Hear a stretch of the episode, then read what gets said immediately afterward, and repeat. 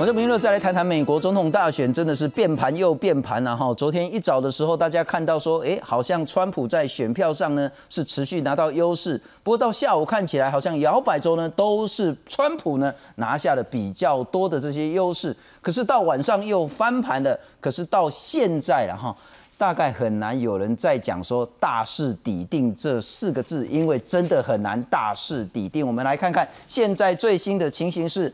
拜登呢拿下了两百五十三张的选举人票，川普拿下两百一十四张，拿下两百七十张就当选了。那部分的外国媒体呢是说，川拜登已经拿下了两百六十四张，其中十一张呢是亚利桑那。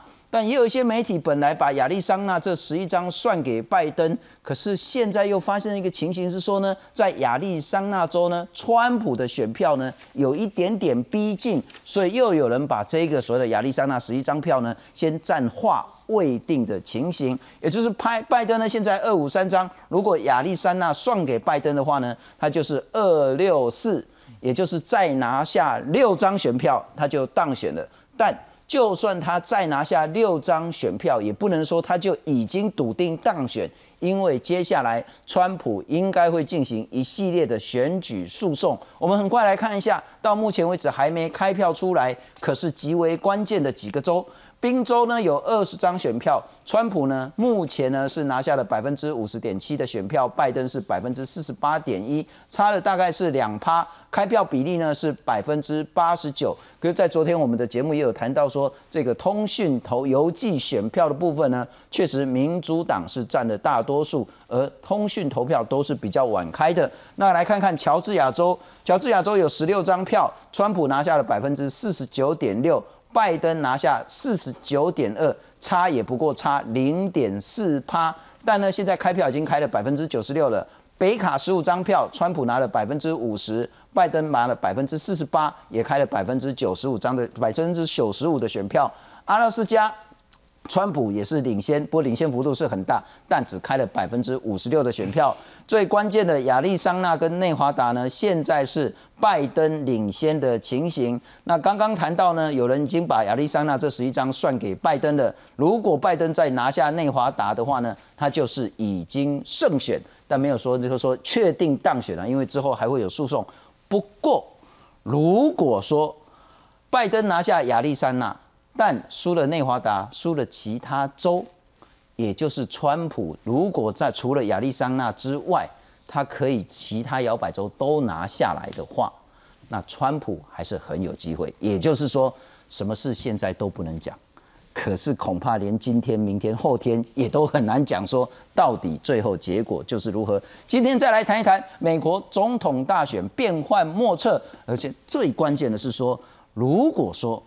川普当选，或者是拜登当选，对于美台关系、对于美中关系、对于台湾跟对岸的关系，究竟会有什么样的变化？今天好好来分析讨论，介绍三位特别来宾。特别感谢两位来宾，其实很少来，但是之前常常来，很难邀请得到，也对整个国际局势有非常深入的观察分析。首先是对外关系协会的秘书长黄奎博，黄老师你好，大家好，非常感谢。再来欢迎是文化大学的教授，也是前立法委员郭正亮郭委员，你好，大家好。风传媒的执行副总编辑严继宇严大哥，各位观众大家好。不过刚谈到说这个是选情的部分，但还有一个让大家比较担心的部分是说这两天其实在美国街头上有一些零星的冲突，而现在看起来比较大的大家担心的动荡呢，也有可能会发生。来看看。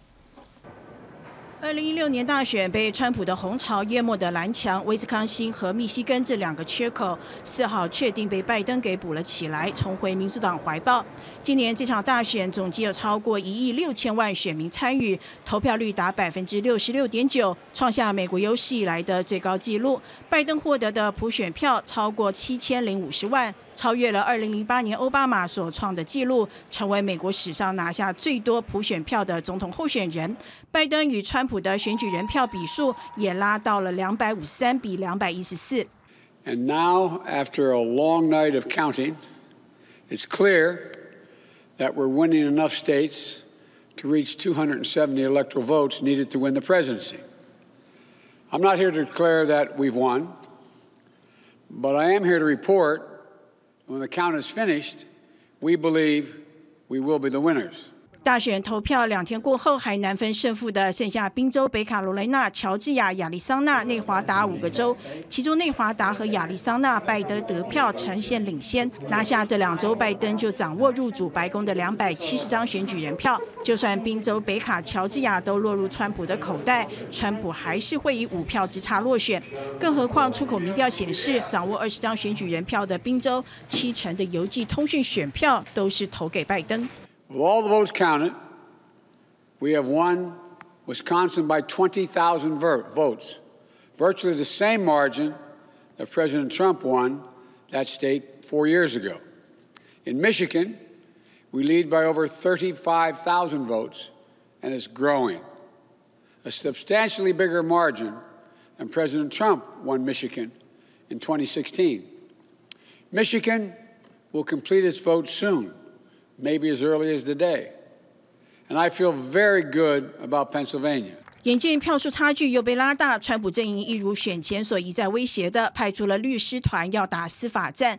川普在威斯康星州以违反规则为由要求重新计票，又在密西根、乔治亚和宾州三地向法院提起了选举诉讼，企图阻止计票工作继续进行下去。You think we're stupid? You think we're fools? You know something? The Democrats do think you're stupid, and they do think you're fools, and that's why you get called deplorable and chumps. So, we're going to stick with this. We're going to win this election. We've actually won it.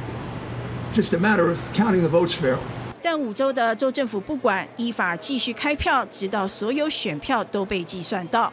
This afternoon, the Trump campaign filed a lawsuit to stop the counting of ballots in Pennsylvania. That is simply wrong. It goes against the most basic principles of our democracy. Uh, elections are determined by the votes of the people. They're not determined by what uh, a politician says, um, even if that politician is president. Um, and to use the office uh, to say uh, simply that uh, I won um, is the kind of thing that dictators do, not the kind of thing that democratic presidents are supposed to do.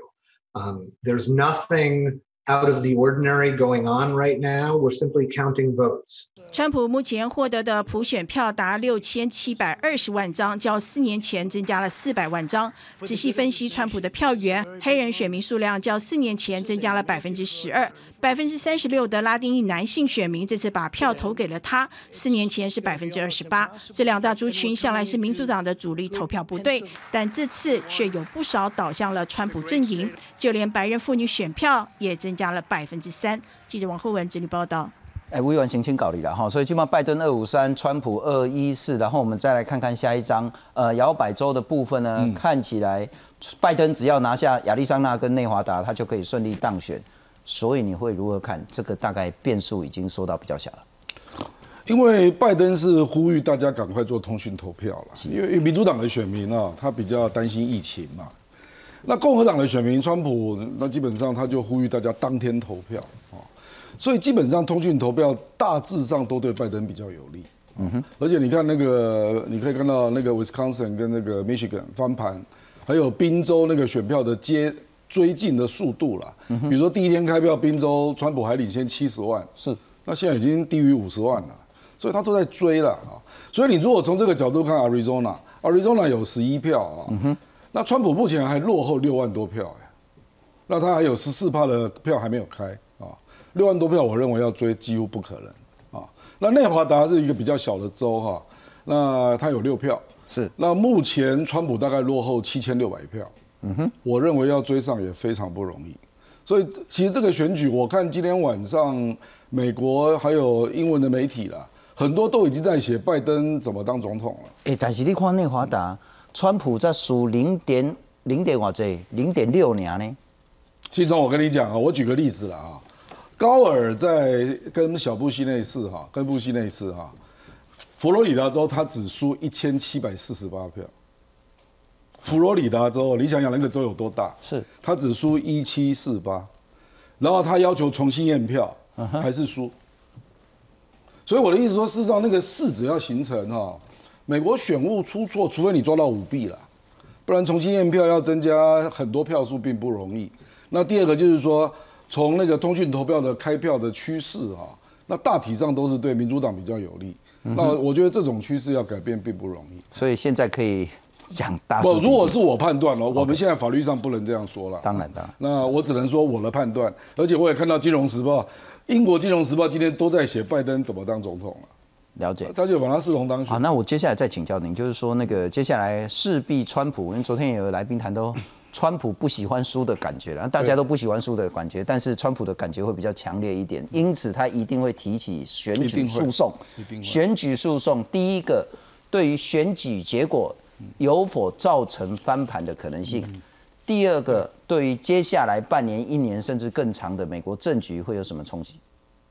其实他的 deadline 是十二月十四号，就是选举人团那个结果要出来，所以事实上川普打官司也只有到十二月十四之前有机会翻盘，那之后拜登就要上任了啊。那跟台湾一样啊，台湾就是选举诉讼跟当选无效嘛，对不对啊？那选举诉讼就是说我有翻盘的机会，那我确实发现票的开的过程中有问题嘛，是。那当选无效就是发现你有舞弊嘛。事实上，坦白说，那个川普也有很多律师啦，他们也在收集证据，那提出很多开票的质疑啦，哈。那就是说，因为你可以看高尔那一次嘛，高尔那次佛罗里达州还是因为那个盖票的技术啊，那个洞没有穿穿透啊，是那结果高尔还是没有办法翻盘呢，差距只有一千七百票、啊。不过高尔后来是自己放弃了。不，他那个地方验票，佛罗里达州有验，嗯那是到最高法院，他再重新验票不准，是所以地方是有验，了解。可是并没有用，也就是说，想要透过所谓的选举诉讼来翻盘，几率不容易也很低。。我觉得唯一有效的是选举舞弊，可是这个就是要有证据了。了解。那我请教黄老师，黄老师，我记得十多年前美国一样在选总统的时候，您刚好在华盛顿那边当那个观察员、访问学者。那那时候几乎那个每天都跟你这样子啊，让你没有办法休息，跟我们连线早。上七点，早上七点，但十天多年后，您来到这个节目来谈这样子的美国总统大选，会匪夷所思吗？这样子过程，我我很高兴，我是我们是今天才来啊，因为节目我知道前面两天已经有了，对，如果昨天还有前天的这个评论，我不知道到底会怎么样。是，但但我觉得，呃，在这一个表里面啊，我我个人觉得大概只有四个州我们需要看了吧。OK，或或我用删去法可能快一点。第一个就是从上面看起来北卡，北卡北卡为什么不用看？因为根据开票比例还有当地投票状况，应该就是川普的。川普赢了啦。呃，这现在只是现在最后把票清干净而已。是。那另外一个就阿拉斯加了，因为不只是它小，而且阿拉斯加传统上就是共和党的票仓了解，所以这两个理论上，而且差就抓加到川普过去对了。对，那所以剩下就这四个州要怎么办那这四个州有一些，包括像宾州、乔治亚，川普已经发了这个法律的诉讼了嘛，他准备要打官司了嘛，所以这这两个，因为这两个票已经接近，或者接近开完，或者是这个他觉得说可能有被追过的危险，是他就等于是先预先就先打下去了。那亚利桑那跟内华达还没有还没有下，还没有都是这个86对，都是八十。宾州如果按按照比例来看，川普还是亚宾尖端对啊。，宾州这个是很好玩的一个事啊，因为宾州它是美国的第六大州，啊哈，那第六大它的人口一千三四百万应该有。好，重点在于说一千三四百万里面，大部分都是在那种小城市。以我们台湾来讲，因为它大概第第五、第六大城市吧，可能人口说不定就不到十万了。好，那滨州呢最大的叫做费城，费城有一百多万的选民，然后第二大的叫做匹兹堡，大概有三十万出头的选民。啊，对不起，人口，我刚刚讲人口一百多万人口，三十多万人口，所以这两个市就滨州跟匹兹堡，他们的票其实就很可观了。那问题是这两边的票开得慢，开得慢，所以川普会怕说，因为都市的票理论上啊，会对民主党拜登会比较有利。是，所以那川普当然会想说，啊，宾州趁现在赶快，我们就先要求他这个不管是停止计票啊或什么的，因为在往把城市的票再算进来的时候，慢慢慢慢，拜登就有可能追上来。不过州长拒绝了。对，现在州长是拒绝，但但是我我想那个川普他那样做法，他只是铺个梗，铺什么梗呢？就是说，反正我已经给你讲说有问题，或者说这个计票不可以说选完还在计这么久，那你们都不听，所以他昨天有讲嘛，如果我这些要求法院不接受，导致我川普落选，是。我会打法律诉讼，是。等于就强化他提出法律诉讼的这个合理性跟合法性。嗯哼，所以我觉得他其实在做各式各样的铺陈啊。了解。因为确实以票数这么接近，就算今天大家很多媒体讲的说，呃，拜登他可能会以两百七十票赢了这个，但是是川普一定会打法律诉讼。换句话说，北卡跟阿拉斯加就算给川普了啊。那宾州川普看起来有一点点危险，尽管现在是优势。那刚谈到亚利桑那跟内华达，现在可以就算给拜登吗？呃，还不行，因为亚利桑那其实说实在相对是比较接近的啊。呃，有有一些为什么把亚利桑那算给拜登？他是因为说亚利桑那现在剩下大概都是邮寄的选票，是邮寄选票，他们说就是民主党的多。但说实在啦，这个只能说几率上是如此，但几率上是如此。事实上，因为每个州的状况，还有因为以前的邮寄选票确实民主党他会邮寄的多一点。以前照这样讲，然后呃，特别是这一次的这个川普叫大家你尽量不要提早投票嘛。OK 好，但是这一次邮寄选票，我们必须要把这个 COVID-19 就是新冠肺炎这个事情算进去。传统上亚利桑那是被归成蓝州还是红州？呃，理论上应该是红多于蓝，也就是共和党是共和党的州。多于民主党。可是有一个变数，因为川普得罪 McCain，哦，那 McCain 川普就是不应该去说人家投降啊。那 McCain 刚过世嘛，那 McCain 的太太在 Arizona，他在亚利桑那当参议员当了三十年。是那 McCain 他太太在选前公开在推了写他支持拜登，了解，嗯，了对，解。所以所以所以亚利桑那大概川普要赢很难。呃，以目前看起来，这个局势是比较小，特别是这些邮寄的投票，原则上啊，应该会让拜登有一些优势。但我只能讲原则上，因为谁知道？因为我刚刚讲说新冠肺炎的影响，就是说可能有些共和党共和党人，他宁愿邮寄，不要冒着风险去投票，因为今年这种人一定增加的。是所以我们不能假设说这些邮寄的选票里面，好像还是以民主党的为大多数。是我只能说，可能共和党的这个比例其实也相对是增加的。不过特别强调是这两个州还有百分之十四的选票还没开出来，所以你现在要讲什么，真的有一点点早。跟内华达呢？内华达看起来川普输也只有输一点点，而且还有十四趴的票还没开嘞。对，内华达这个地方，因为我我觉得是他们的这个一样，就是计票的过程啊，相对是比较慢啦。嗯哼。那但是慢我，我觉得不重要，重重要的是说，现在看起来他们的这个差距只有这么近啊，所以川普理论上一定会，不管只要是输了，就算零点零五都好，他一定会在这边也是提起法律的诉讼。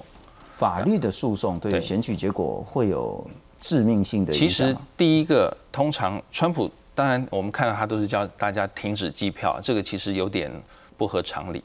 但是他可以提出，因为票票数太近啊，他可以提出这我们叫 recount，就是重新计票的做法。那特别在内华达，因为票少，它是个很小的州，所以它重新计票其实速度应该不会太慢，而且他们的计票理论上还是用机器这样扫过去。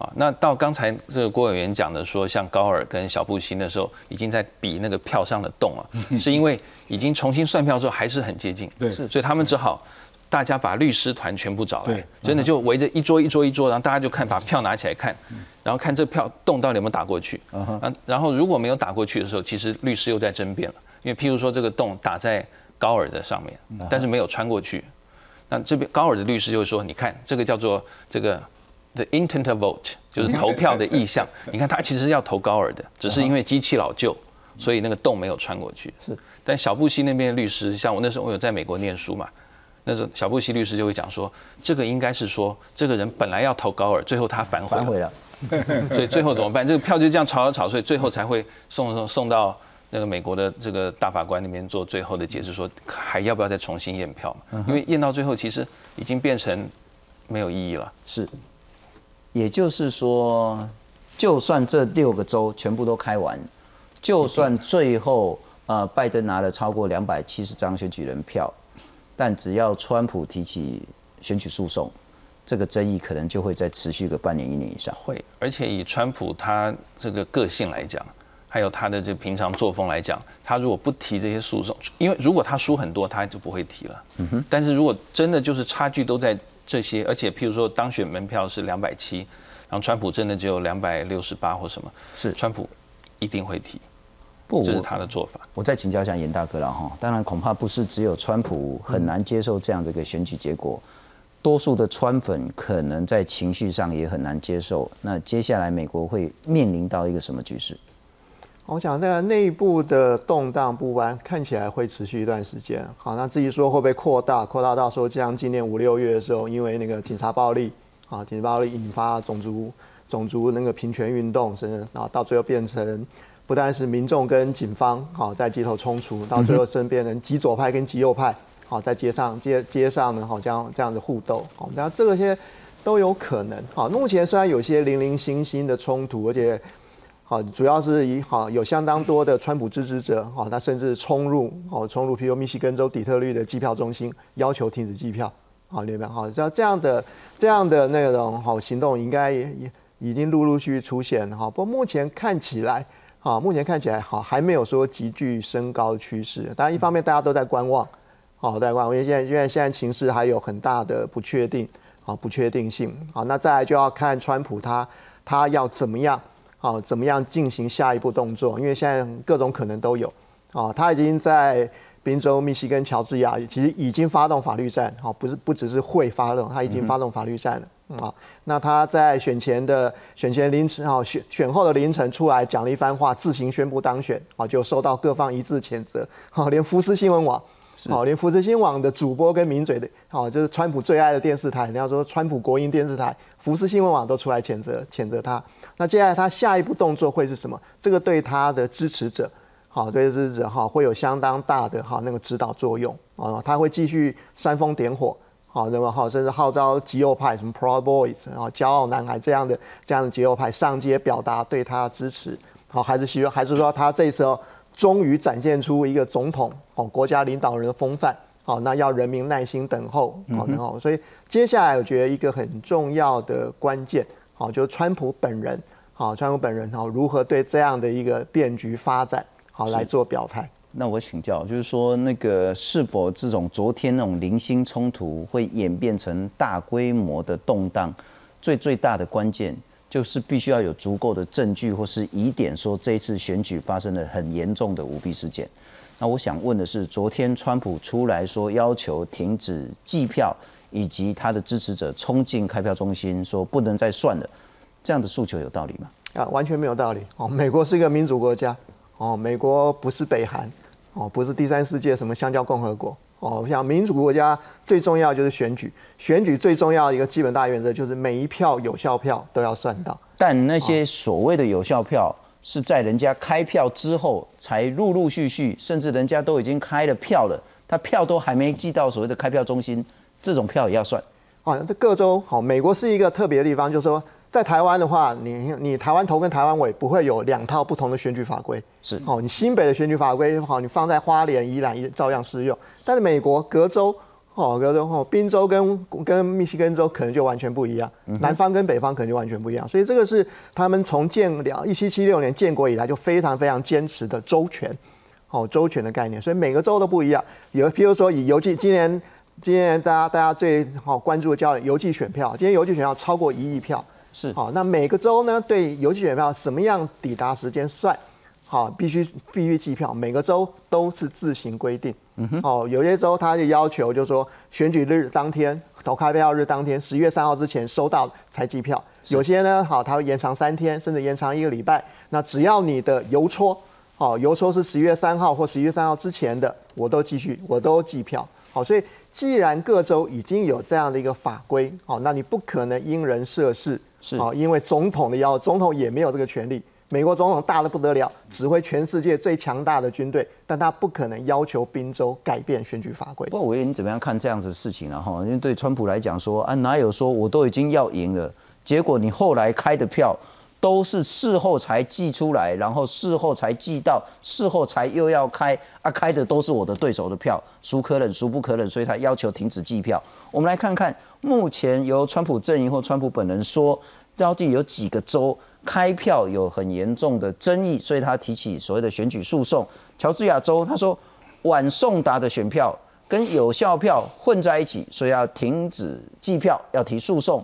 密西根也有十六张选票，他说没有适当的管道可以观察那些邮寄选票不在不在籍投票的开票过程，因为昨天也有人进去啊就被轰出来这样子，那所以他要提诉讼，要求停止计票，而且呢要验票，哦，进行亏业龙爱来验。宾州二十张选票，最高法院呢，宾川普他们阵营认为说非法延长邮寄投票的截止日期啊，讲好哪一天截止，结果又延长了，开票也不透明，所以要提诉讼，也要停止计票。威斯康星有十票，理由是差距太小了，所以要重新验票。川普的诉求有道理吗？我因为各州的规定，如果他这个通信投票没有违反州规定啊，那川普当然他不满啦。那除非他能够举证啊，比如说你不准我监票啦，或者是你开票是一个不透明的过程啊，他要举证啊。嗯哼，因为我们现在没有看到他的诉讼他那个文呐啊，是，所以不知道他举什么证啊。那还有另外就是，事实上我刚刚已经讲到那个十二月十四号是 deadline 啊。那美国的行政权基本上总统上位是刚性任期，所以是那个那个是没有办法阻止的。嗯哼，就是如果诉讼来不及，那法院就会拒绝受理，因为总统一定要上任，不然国家会大乱。嗯哼，哦，所以这个你你最多的时间就是到十二月十四。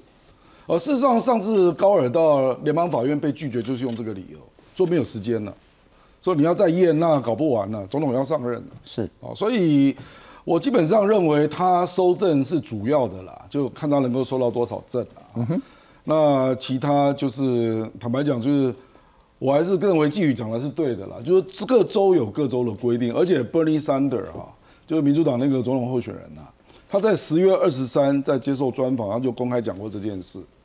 他说：“我们目前这种投票方式啊，很可能开票所开出来川普是赢的，然后通讯投票开出来变成拜登赢，一定有很多纠纷。他十月二十三号就已经公开讲过了，那大家都不注意啊，有什么办法啊？可是这法律过程就是如此啊。不，那我另外请教你，昨天其实有一个重要的讯息，我不晓得是不是会造成以后的这个所谓的最大选举的变数是三十万张的选票。”寄出去了，寄丢了那个，寄丢了，不是啊，他就是要他找回来嘛，就滨州了，就滨州，啊，找回来就好了，而不会就变成是一个选举重大变数。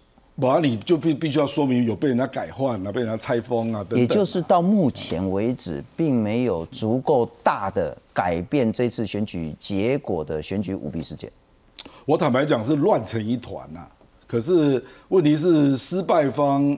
并没有举出非常有力的证据啊！当然，我们要看他的诉讼文呐。是，我们现在还没有看到，所以我们不知道他掌握多少证据。我们来看看，现在其实，在这一两天，可能有一些零星的冲突事件，那大家也担心说，是不是会酝酿成一个更大规模的社会动荡？我们来看看。激动到不惜燃烧美国国旗泄愤，奥勒冈州波特兰市反川普民众上街示威，高呼反种族主义的口号，要求全美计算所有选票。美国总统大选三号完成投票，至今数个关键摇摆州因为邮寄投票等问题延宕开票程序，结果迟迟还没有出炉，两党支持者倍感煎熬。全美各地都各有支持者上街抗议，甚至出现骚乱。密西根州的票数原本是川普领先，却在开票尾盘被拜登超。车最后成功吃下十六张选举人票，票不满的川普支持者试图闯进底特律的计票中心，响应川普要求，要选务人员立刻停止计票。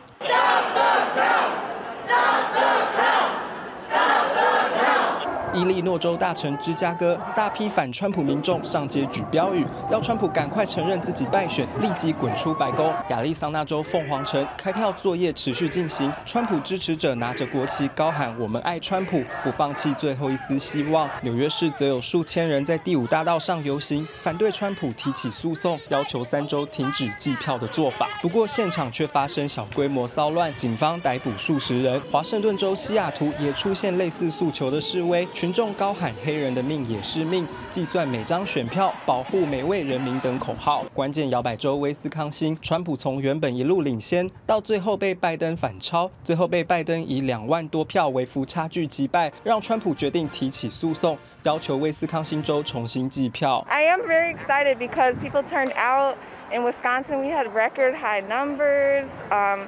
Uh, we had really high numbers of absentee votes. We wanted to really create a net, no matter what the results, to be able to be here for us and to know that no matter what, all of these faith practices, we are one.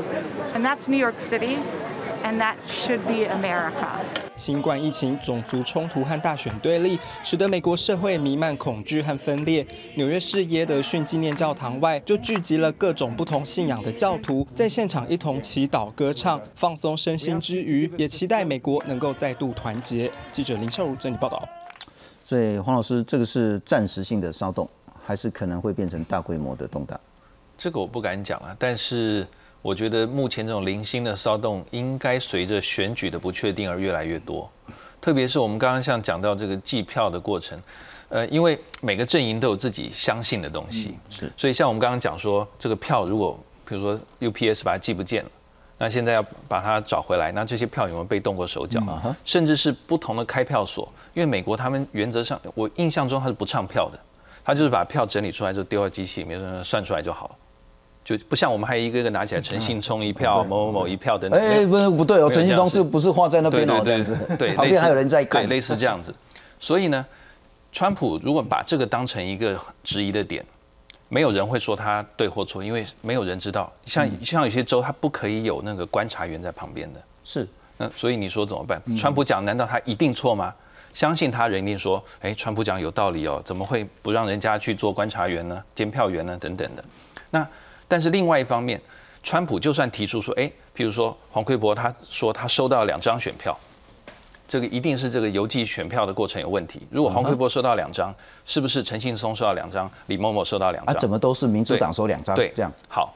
就算有这样的证据，我们这三个人都收到了两张票，可是就我的了解啊，法官他一定会看好你有这个证据，你总共多了三张票，可是呢，三张票对于你在这一周输了八千票，OK，没有影响。没有影响的话，我印象中啊，常理法官应该只能说这个证据不足以推翻整个选举的结果，整个州选举的结果。那这时候呢，拜登呢当然很高兴了，但川普的人一定又开始吵起来了，觉得说明明有这样舞弊的，结果你又装作没看到。所以我只能说，这种零星的因为选举计票等等的这些所产生的冲突，应该会越来越多。那至于会不会有大规模的话？呃，当然，我们刚刚提到一些什么这个 Pro Boy 这些啊，或其实还有极端的这种这种保，就是就是所谓的自由进步，对对对，民兵，然后像德州的民兵啊，或什么的，Michigan 才可怕，对，各式各样的，所以不知道谁会先点燃那一把比较大规模动乱的火，但是我觉得这个潜在的因子确实已经越来越高了，所以也难怪，呃，美国有些大学也劝他们的学生，你最好存好一个礼拜的粮食跟水。以备不时之需。嗯哼，如果我们可以想，如果你的小孩在美国念书，然后小孩说：“哎，我收到了，学校告诉我可能要存一个礼拜的粮。”大家心里会想怎么了？但是确实，也就是这些美国学校也是担心，是会有可能的动乱发生。所以不是只是新闻在危言耸听，而是包括像美国的一些大学，甚至我们在美国认识的一些侨胞的朋友，他们自己有些也在做这样的准备。如果我们把时间脉络拉，也许拉到一年、两年、五年、十年。这一次的选举会导致美国社会的那种叫做撕裂、分化、对立以及彼此敌视吗？从这一次投票的大致的结果，我我觉得这种趋势反好像有点明显了。OK，我一直记得四年前我有一个美国美国的教授朋友，他跟我讲说：“哎，奎博，我觉得川普当选啊，我们美国跟你们台湾越来越像了，我们都分裂了。”那是四年前，所以我跟他讲说：“哎，某某，我不用担心，你们现在大不了只是一个分裂的这个这个小众社会，嗯哼，整个大的这个美国基本上还是一样的。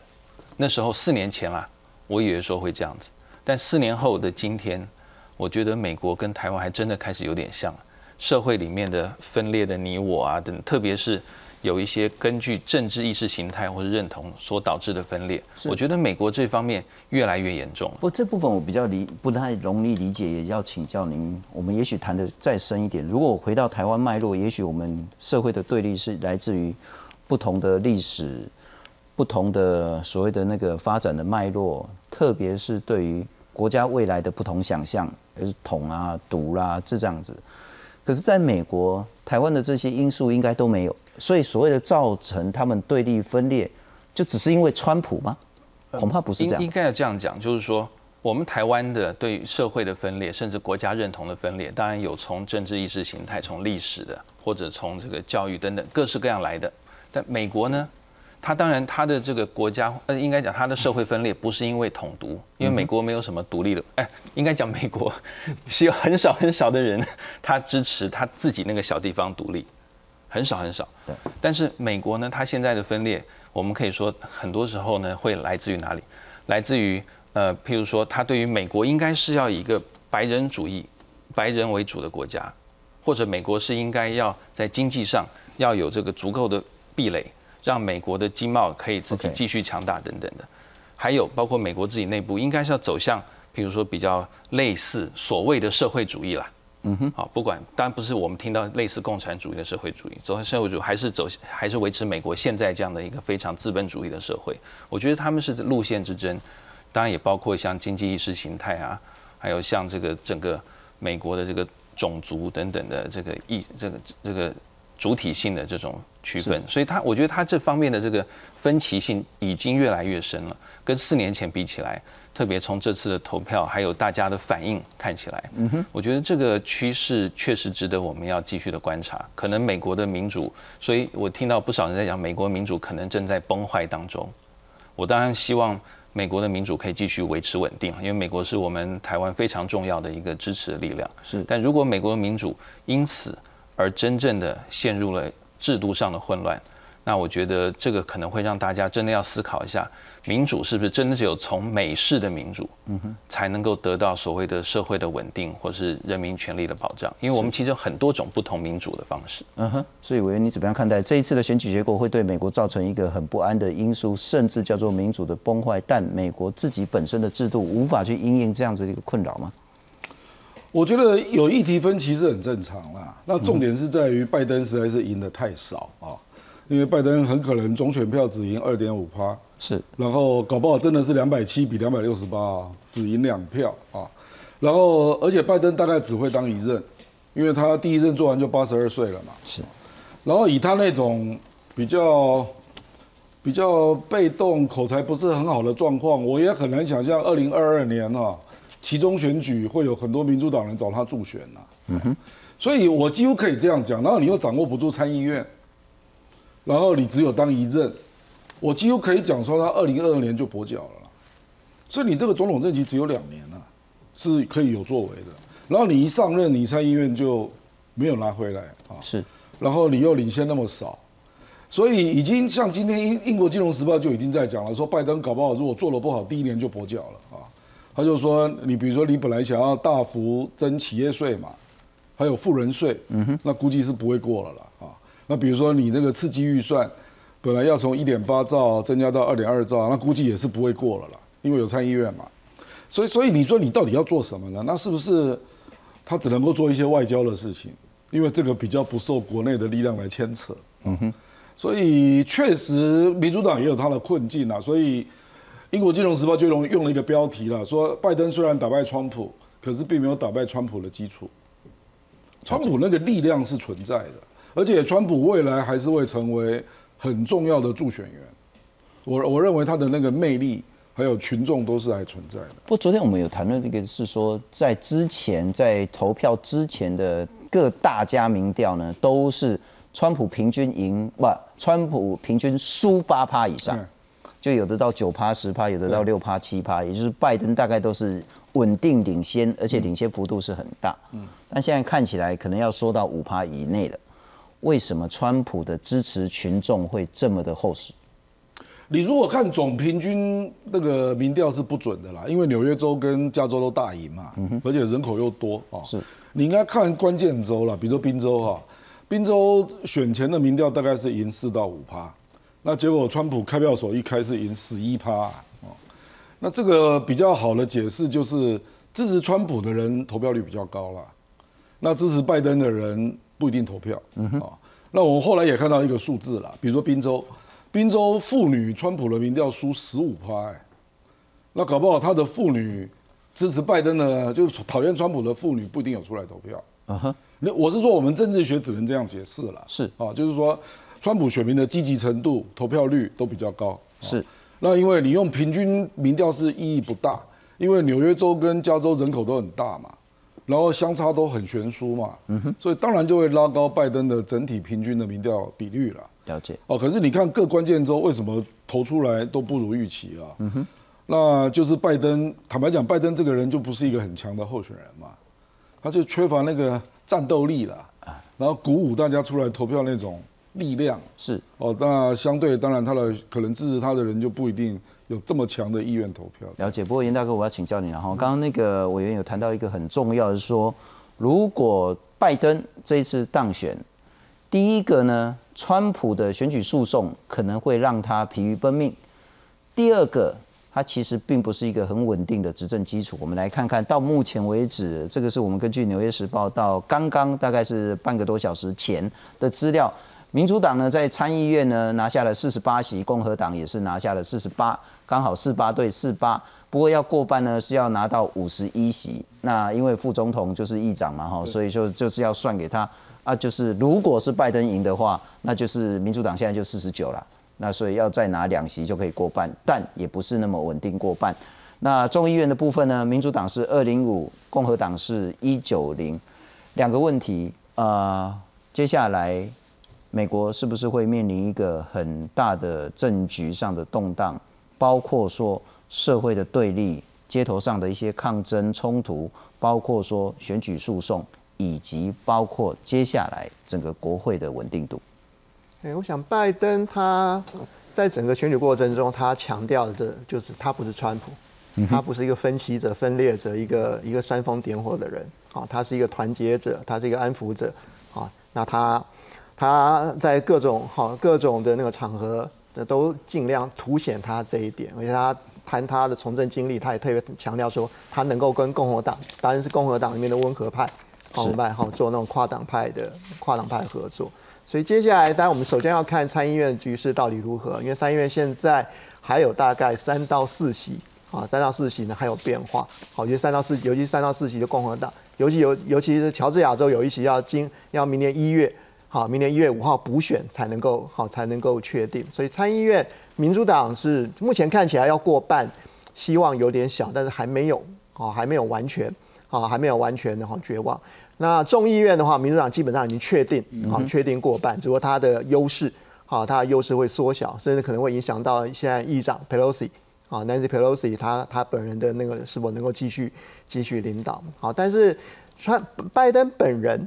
哦，本人好，他是有那种沟通协调，能够拉拢，好拉拢呢不同阵营的人，好，他他有这样的一个这样的一个好本质，而且这一次的选举，我们看选前跟选后，选前其实好不只是不只不只是哈媒体，民主党人他们其实寄望很深，他们希望说这是一场 landslide，对，好的好，结果变成一场 nail biter，这边吓到吃手手，好好不容易低空低空低空低空过关。好，另外，所以这个代表什么？这不是一场所谓 Monday election，。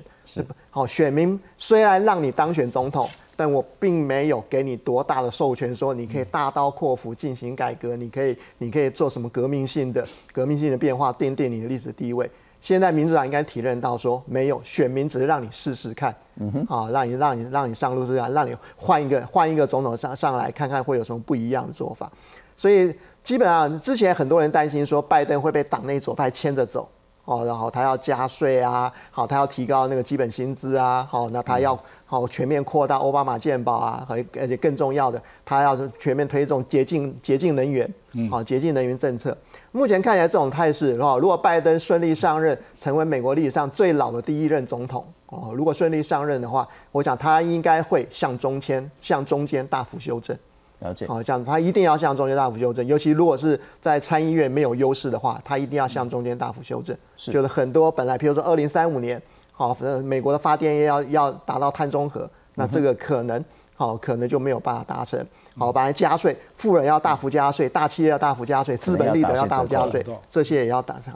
好，那健保改革，好的，那可能本来是预定第一任期完成的。那可能就可能就要灌水，可能就要打，可能就要打折扣，用这种方式让美国从新冠肺炎疫情，从那个从那个大萧条以来最严重的经济衰退中，好慢慢的走上复原之路。我想这个可能是最乐观的。这个是可能接下来美国政局的一些发展。不过站在台湾的角度，我们最关心的就是这件事情。那其实已经讨论过很多次，如果川普当选的话，理论上川普这四年的对台政策，特别是这一两年呢，应该是会延续，是不是会更加强不晓得，但至少方向跟力道不会有太大的改变。但现在看起来，如果是拜登，我们没有说川普就输了了哈，因为不能这样讲。但如果是拜登的话，会有什么样的改变呢？台海策略呢？拜登比较倾向是战略模糊，不会给你讲的那么那么清楚，不会让中国对台动武啊，也不会让台湾去挑衅、去挑起战端。两岸如果打起来的话，美国要不要出兵呢？拜登不会讲死哦，不会跟你讲说我一定会、一定不会。对中呢，也依然会采取强硬的态度，遏制中国发展呢，是美国两党的战略共识。可是手法会更加理性、更加可预测，就是他会有比较有系统性的去打中国了，不会说一下打得很大力啊，一下呢又可以谈这样子。拜登曾经说呢，是习近平是暴徒，但他不会单打独斗，会结合其他的国家作为盟友，联合抵制中国。倾向回归全球的组织，延续亚太再平衡的战略，用多边协调来制裁，而不是单一透过关税来解决贸易纷争。对台呢，特别是拜登也谈到说，他会对台持续的友好这个态度。所以其实哈，我们亚加公安的 team 被帮助来啊，然后国会持续提出有台的法案，这是两党合作的共识，不会改变。政府也会持续对台军售，但也许力道跟频率就不会像那么高了。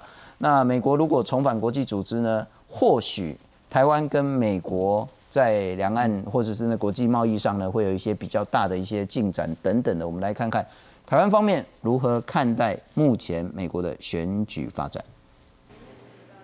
美国大选开票陷入焦灼，结果未定也牵动国际局势。总统蔡英文五号在脸书发出三点声明，稳定民心，强调这段期间政府会密切关注台海局势，也会积极确保股汇市稳定交易，维持国内政经环境稳定。政府有信心支持台湾已经成为美国主流民意跟跨党派的共识，也会持续深化台美关系。台湾其实得到美国跨党派的支持哦。呃，这显示台美之间有分享了同样的价值，也有共同目标。那么现在支持台湾、支持民主，那其实就是美国的主流民意。呃，无论选举结果如何都不会改变。我们会觉得说，其实呢，台美。在不管是谁当选，我想我们台美的经贸合作的伙伴关系都不会改变。只是选举结果是否冲击台美经贸关系，国发会表示，台美经贸伙伴关系密切，美中贸易对抗的趋势也不会改变。未来台美经贸合作会更紧密。近期微软加码投资就是一例。而针对美国选举可能进入法律战，外交部则回应，相信美国成熟的民主制度计票过程会顺利完成。因为我们台湾的民主历程本身。我们也是向美国学习了很多，我们也深信美国总统的大选的整个计票的过程会很顺利的来完成。外交部强调，政府跟共和党、民主党两党人士保持密切联系跟友好互动。驻美代表肖美琴也在脸书发文，信心喊话，要大家不用担心选举结果。两党内都有很多支持台湾、肯定台湾的朋友，无论谁胜选，台美间都会基于共同的利益与价值。继续深化关系。记者韩英朋友组台北报道。好，黄老师最关键的两个问题：如果拜登当总统，美国对台湾还会那么亲密吗？如果拜登当总统，美国对中国还会那么强硬吗？呃，我我们这样看啊，就是川普对台湾开始提出了很多的这个军售的，然后呢，国会美国国会给台湾很多有台的这个建议，或者是真真正。支持的法案，这个大概都是在二零一八年以后是好，所以我们就拿二零一八年一直到现在，也就是可能多数观众脑袋里面有的川普政府对台湾的这个态度来看，如果拜登当选，拜登会不会比较，呃，会会不会继续这样做？我想大部分的看法是不会。为什么不会呢？因为拜登他的外交的幕僚很多应该是从奥巴马政府直接过来的。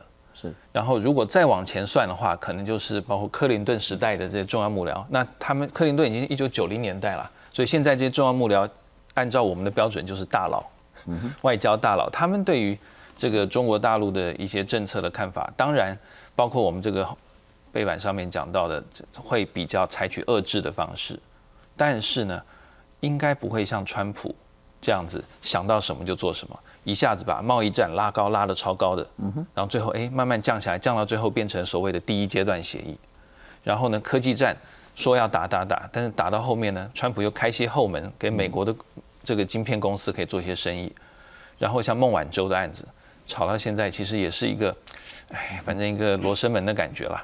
所以拜登，我觉得他会会比较有步骤的去处理跟中国大陆的关系。那对台湾的话呢，我觉得他会恢复到像奥巴马那个时代大致的状况，也就是说，在一些重要的军售上，拜登政府可能会考虑再三。因为我们如果回想在奥巴马时代啊，他最后的两三年，其实对台湾的军售只剩下一笔，如果我没有记错，重要的就只有一笔。为什么？因为华府有些人传言是说，奥巴马他还是顾及到了跟北京的关系，所以他不太想因为军售而得罪了北京。他已经在什么南海的问题啊、亚洲再平衡等等，已经跟北京针锋相对了。他不想再另辟战场，在对台军售上再开个战场。所以像这样的一些做法，我觉得可能会延续到拜登的政府。也就是说，我们在台湾确实不用太担心，我个人也不担心。就算潘呃拜登当了总统，因为美国对台湾的支持确实变得比较强了。是。然后呢，美美国不管是民主党或共和党，他们对于台湾的民主自由其实是给予强力的支持的，只是在军售的方面，只是在一些国际参与的方面。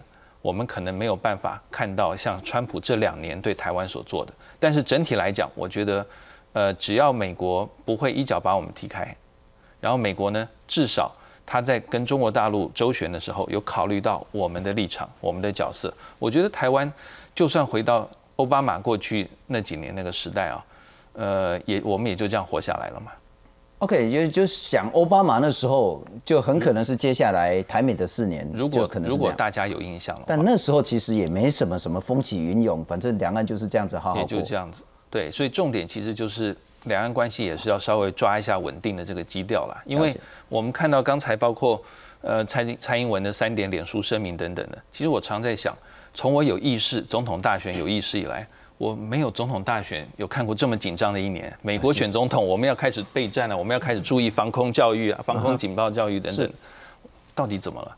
所以我觉得局势很诡谲，但是可能台湾、美国、大陆自己都要检讨自己做了什么事。不过，委员，你会认为说，所以北京在看到这样子的选举情形，就可以松一口气，就是说，哎，那中美以后就可以恢复以前比较和缓，甚至如胶似漆的关系吗？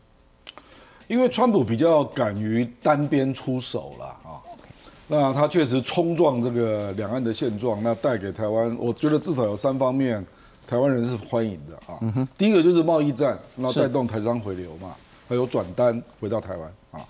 那第二个就是比较有高阶的美国官员来来访台湾嘛，啊，国务次卿啊。那第三个就是军售升级嘛，我觉得这三点是蛮明显的了啊。那没有错，美国两院。的国会议员大概都是支持台湾，可是你要知道，他通过的法案都是授权法案，授权法案最后都是要到国务院、到白宫，他做决断的啦啊。所以那种高阶官员来访问跟军售，这个就属于决断。那决断的情况，川普就比较敢决断。那拜登，我认为他就会顾忌比较多啊，他可能会顾及要跟中国做其他议题的交易啊。或者是比如说他要顾及欧洲的看法等等啊，是。因为他可能更讲究多边嘛，或多议题的交易这样啊，所以我坦白讲，我对美国高阶行政官员的来访跟军售再升级，我对拜登当选我就比较悲观啊，甚至我有一个金融界的朋友，他就告诉我，他说，他说拜登当选搞不好那个贸易战第一年就会进入喘息期了，就是大家先休息一下啊，那就会造成。订单回流台湾变少，啊，因为那个压力就突然减轻了，所以，所以基本上为什么台湾会有那么多人支持川普？我觉得是有是有它的基础啦，啊，它的基础就是说，确实国际体制因为台湾没有什么发言权嘛，啊，那如果美国他都要交往大国的话，他看到了一定是日本啊、印度了这些国家嘛。那除了中美贸易可能有一个新的发展之外，美国这一阵子对于中国高科技，像是华为等等，我觉得这个不会变。不变，不会变。坦白讲，这也不是川普的政策，这是美国科技部还有国安部门的决策。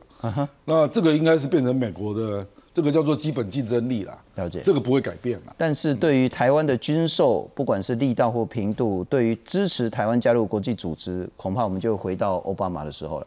那领导人的决断就很重要了。